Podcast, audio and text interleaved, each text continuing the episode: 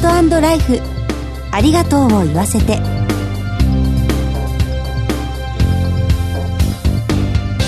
こんにちは。番組パーソナリティの久保井あさみです。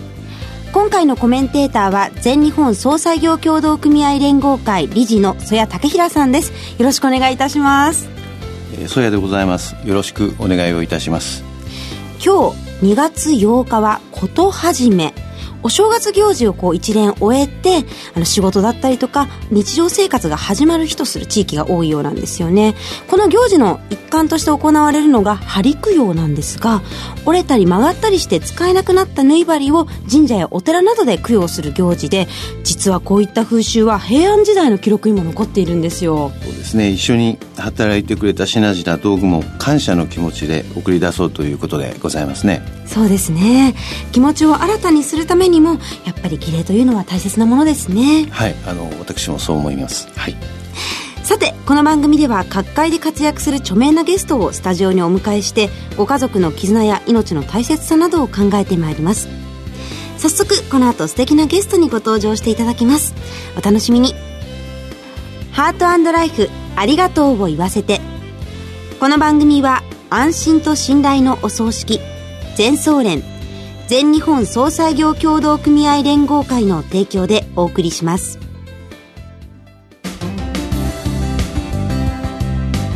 改めまして番組パーソナリティの久保井あさみです。全総連の曽谷武平でございます。早速ゲストをご紹介いたします。ドラマや映画そしてバラエティ番組でもご活躍です。俳優の木下ほうかさんにお越しいただきました。木下さんよろしくお願いいたします。お招きいただきましてでも僕みたいなこの番組にそぐわないゲストではないんですか？ぜひ。ミスキャストかなって思って。いい。大丈夫ですか？いやでもトークの内容次第かもしれないですよ。よろしくまずかったら削除してます、はい。さあ木下さんには今週から2週にわたりご登場していただきます。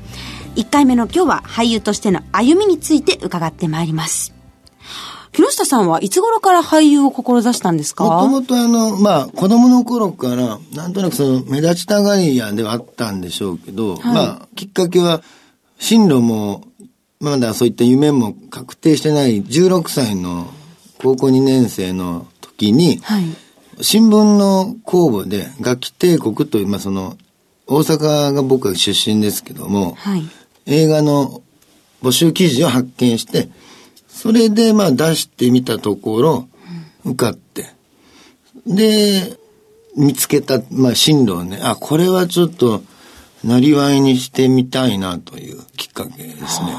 俳優になりたいということをご家族に話された時どんな反応されましたか？うちはもう放任ですし、はい、父親も自由人で、まあ建築士でしたけども、好きなことをやればみたいな状況でしたね。あ、そうなんですね。はい、まあ、どちらかというと、そんなのできるわけないだろうっていうふうに思ってたと思いますね。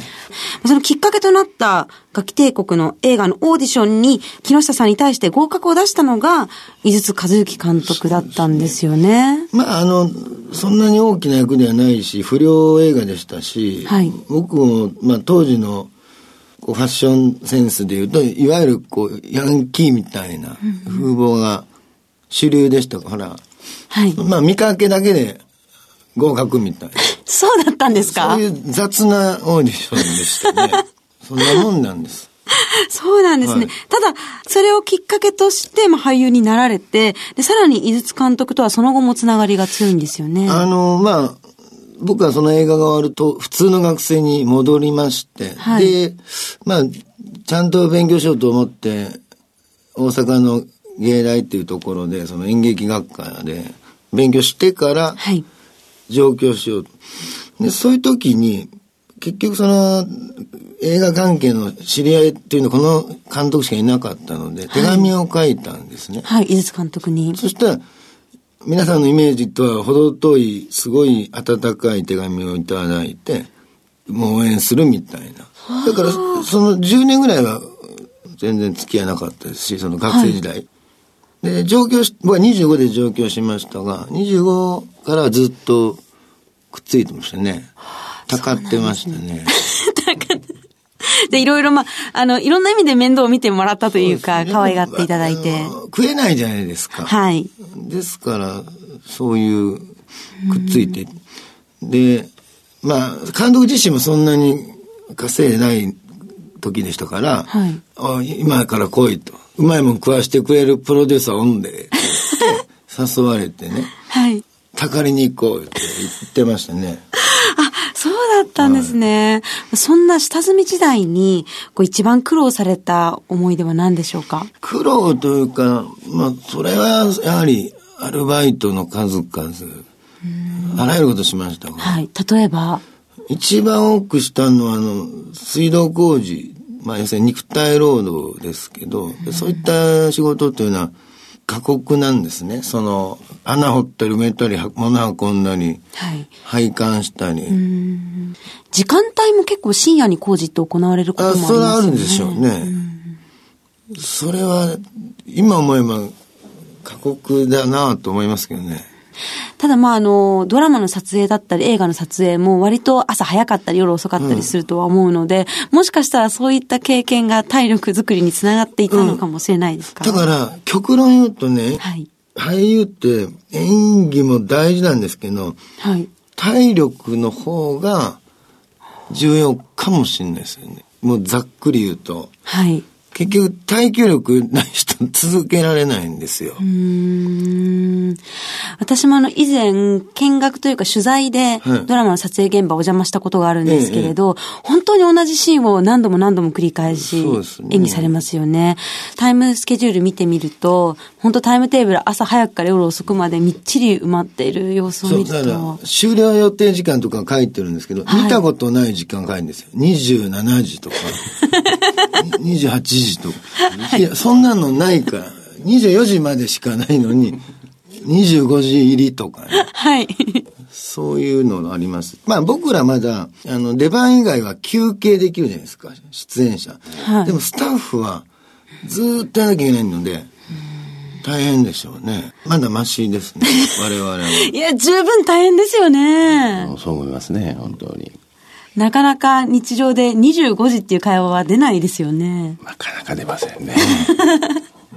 あの、アルバイトをしていた下積み時代もあって、そこからまあ俳優としての転機を迎えられた作品は何でしょうか、まあ転機というか、同じ井筒監督の映画で、岸和田少年グレン隊というのを、1996年でしたでしょうか、上映して、はい。それも同じような不良映画ね、うん。僕は、あの、ナインティナインが主演でしたから、はいその中学時代の敵ボスみたいな役で、中学生なんですけど、と当時、え？拝見しました。32歳だったんですよ。覚えがあります、その映画。?32 歳で中学生の役を。ええ、やって。で、でナイナイは25歳でしたかね。それで、中学と高校描いて、それが割と評価を受けたことによって、はい。徐々にアルバイトを減らせたきっかけですかね。ああ、そうなんですね。ポジションも割と5番目だし、割といい扱いで、はい。それでまた結果も評価されましたんで、はい。今でも言われますからね、20年経ったのに。僕はあの映画を見てはい。この世界入りましたみたいな、人の人生を変える作品になっているという。ね、変えるというかきっかけ？うーん。あでも本当に井筒監督がきっかけでデビューをされて、天気も井筒監督の作ね品ねということですよね。井筒監督に対する思いってどんなものをお持ちですか？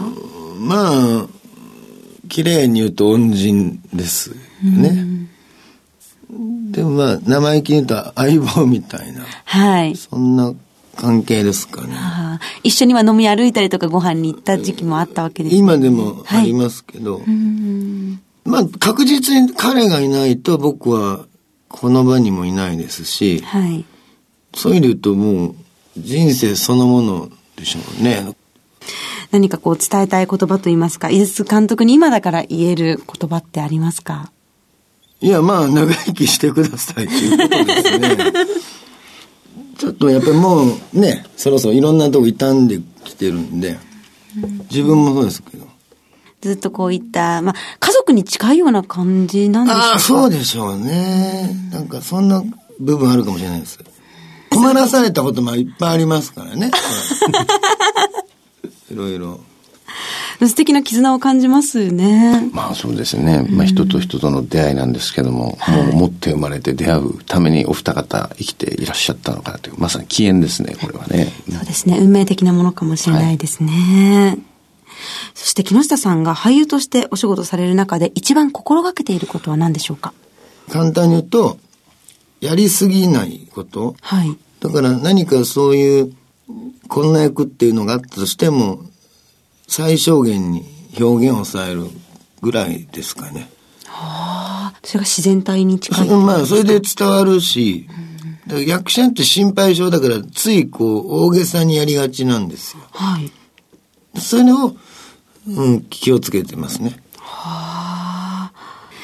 はあ。あの、今日はいろいろなお話伺ったんですが、次回もぜひ、こういったお仕事を通してできる絆ですとか、はい、そんなお話伺えればと思います。また来週もお願いいたします。来週ですか？はい。よろしくお願いいたします。来れたら来 ます。よろしくお願いします。ゲストは木下ほうかさんでした。お忙しいところ、どうもありがとうございました。ありがとうございました。全日本総裁業協同組合連合会全総連は命の尊厳ご遺族の悲しみ一人一人に寄り添ったサービスを何よりも大切に考えご遺族の心を形にする地域密着の葬儀者が集まる全国ネットワークです。全総連加盟店ではお葬式の専門家である葬儀事前相談員総裁ディレクターが皆様からのご相談をお受けしております。お葬式のご依頼は安心と信頼の全総連加盟店まで。詳しくは全総連ホームページをご覧ください。すべては個人ご遺族のために。全総連。全総連。